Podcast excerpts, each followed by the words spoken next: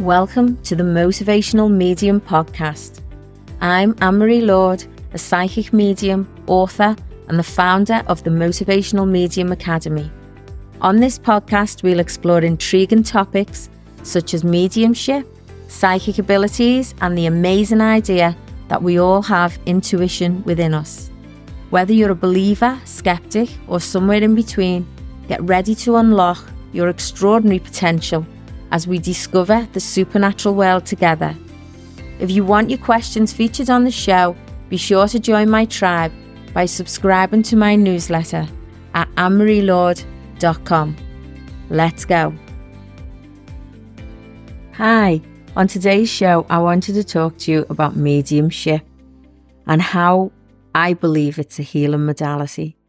Now, all my readings are private and confidential, so, for today's show, I wanted to tell you a story about a reading that I did a few weeks ago. And I've already asked the family for permission to do this, and they have agreed. They said, Yeah, I can. I've also changed some of the names that I'm going to use on the podcast. So there's no relaying back to who they are. So, as I say, don't ever worry if you've been to see me for a mediumship reading. All my readings are private and confidential.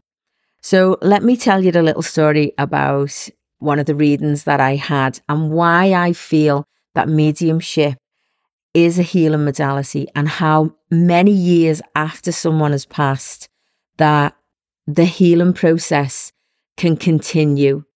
So I wanted to tell you and begin this story with the morning. So I get up out of bed and I knew I had a full day of readings and all in my head, straight away, a song started playing.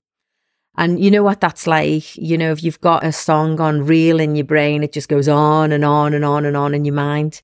And this song was Daniel, my brother. Now I could hear this song and I was Daniel, my brother, and I was going off and getting me showered and it's playing again in my head and it's playing again in my head. So I goes off, gets changed and goes down to my office and gets to work anyway, the first lady that I seen, everything was, uh, you know, the reading was really good and everything went great. And still, this song was playing in and out and in and out of my mind all morning.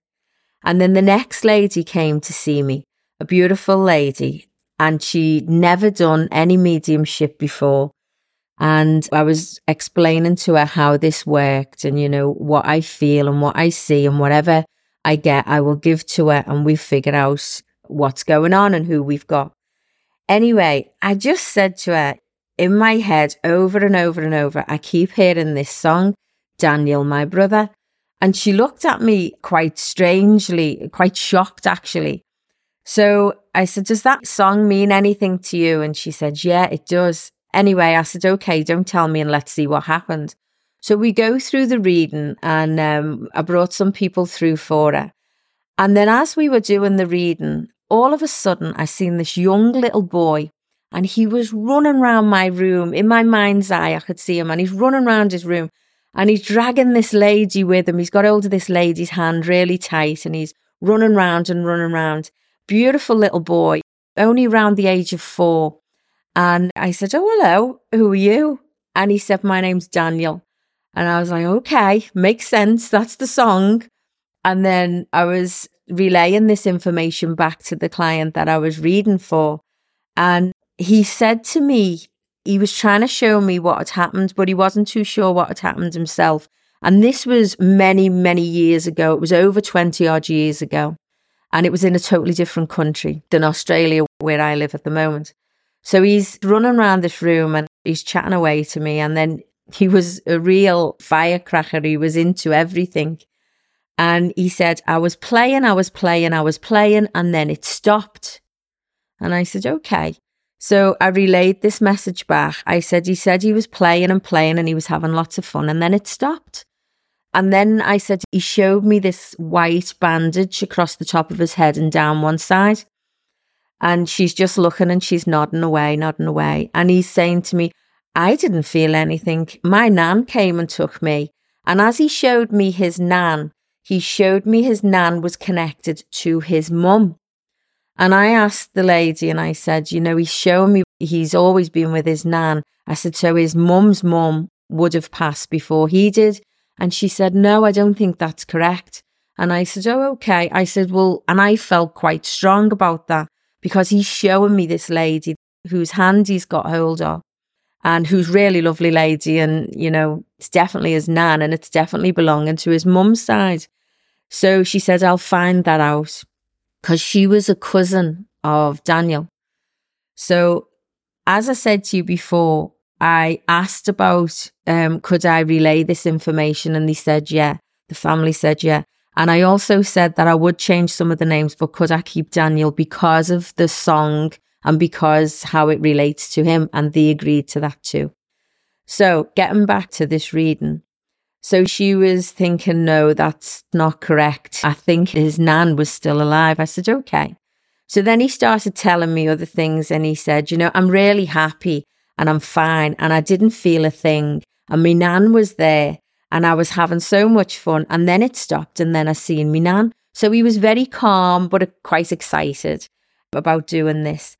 And then he talked about always being around his mum. And I relayed this information back with some validation, like names and dates and stuff like that. Anyway, he said to me he was brought home and put in the bed. And I was thinking, okay, back in Liverpool, when someone passes away, we bring them home to the house where we have them laid out in a room in the coffin and we all say prayers and celebrate the life until the day of the funeral. And it's a very rare thing. And I didn't quite get that. He was showing me that. And I'm thinking, well, that's just something that we do. Anyway, I, I relayed this information to the lady. I said, he said he was never on his own and he, he had lots of people around him and he could see lots of people around his bed and he was happy. Anyway, she told me that when this had happened in her culture, they actually bring the body home and he was brought home and he was actually placed within his bed and he wasn't ever left on his own. So this was massive validation this poor little boy was in an accident. It was Christmas time and he went to see this pageant in his country. And unfortunately, he was, as he showed me, he was into everything and he was playing and he was running around. And unfortunately, he got run over, which was horrendous for his family and, you know, the people that were around him and the people that seen this but he never felt anything and he doesn't remember. He did not remember any of this, which brought great comfort to his family member that was in the room at the time. So I wanted to relay all this information and make sure he was telling me, make sure it gets back to my mum, tell my mum I'm with Nan. And he kept holding this lady's name, absolute beautiful little boy. So a few days later, I relayed all this information and a few days later, I got an email back from the lady that came to see me saying that she'd relayed the information of Daniel and it brought great comfort and closure to his mum and his family. And this was so many years down the line.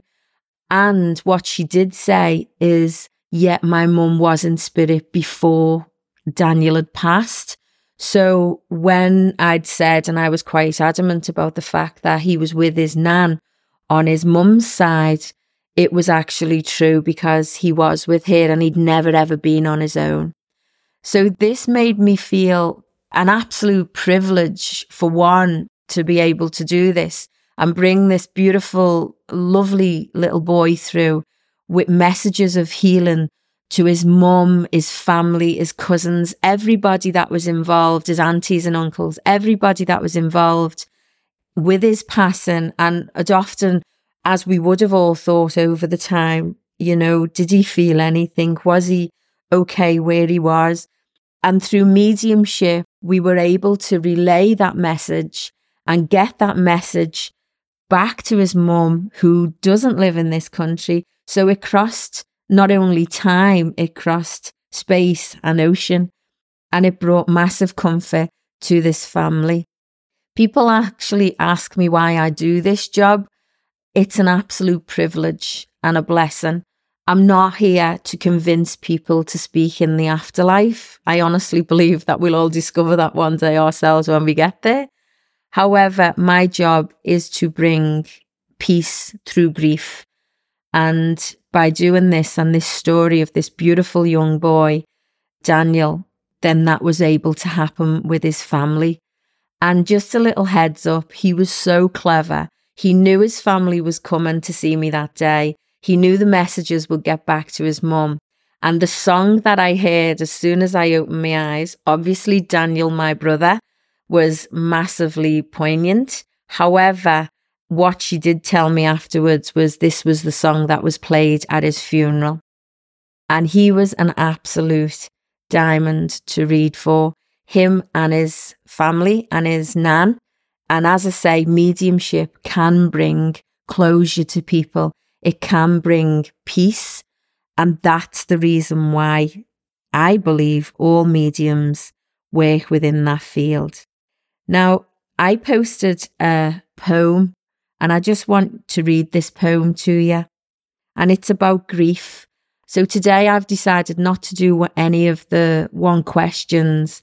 I wanted to honour this and dedicate this podcast to Daniel and to all his family and to anyone out there that is drowning in grief or really struggling. Please know that your loved ones, if they've passed in a traumatic way, what I always get shown is that they don't see that and they don't feel that. They're beautiful guardian angels and their loved ones in spirit. They come and collect them before this incident has happened for the people that have passed over straight away. So please know that your loved ones have not suffered and they are finding peace with their loved ones in the afterlife and they will definitely try to get you messages I talk about signs all the time. This was a huge sign. Daniel, my brother, was a huge sign from Daniel to me to relay to his family, to give to his mum. And his mum found great peace in this. So I want to read you a poem today, as I'm not doing the one question readings. That'll come again in the next episode.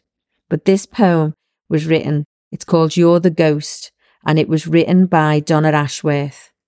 There's a part of the grieving process where your soul kind of leaves your body too, as though it's off searching for the one you lost, somewhere in the ether.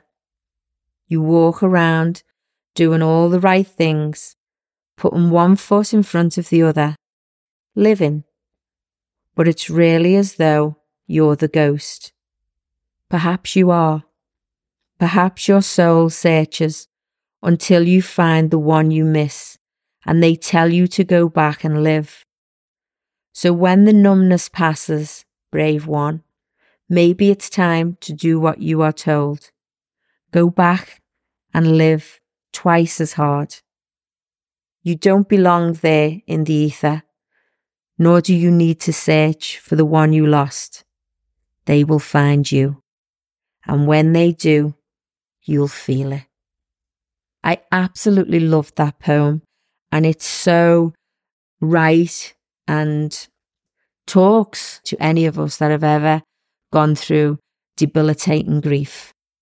My friends, I'm leaving you today with Daniel's story.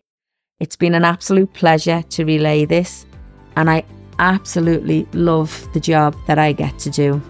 My work is for spirit, is for you guys. Thank you Take for tuning in. And I hope you enjoyed the show. Day. It's important to note that while I'm here to inspire, encourage, and guide you, I'm not a psychologist, psychiatrist, or a doctor. Join me again in two weeks for more captivating revelations on the supernatural. Remember to be in with a chance to have your questions answered on the podcast. Subscribe to my newsletter at annmarielord.com. Stay in the tribe to vibe. I appreciate you guys. See you next time.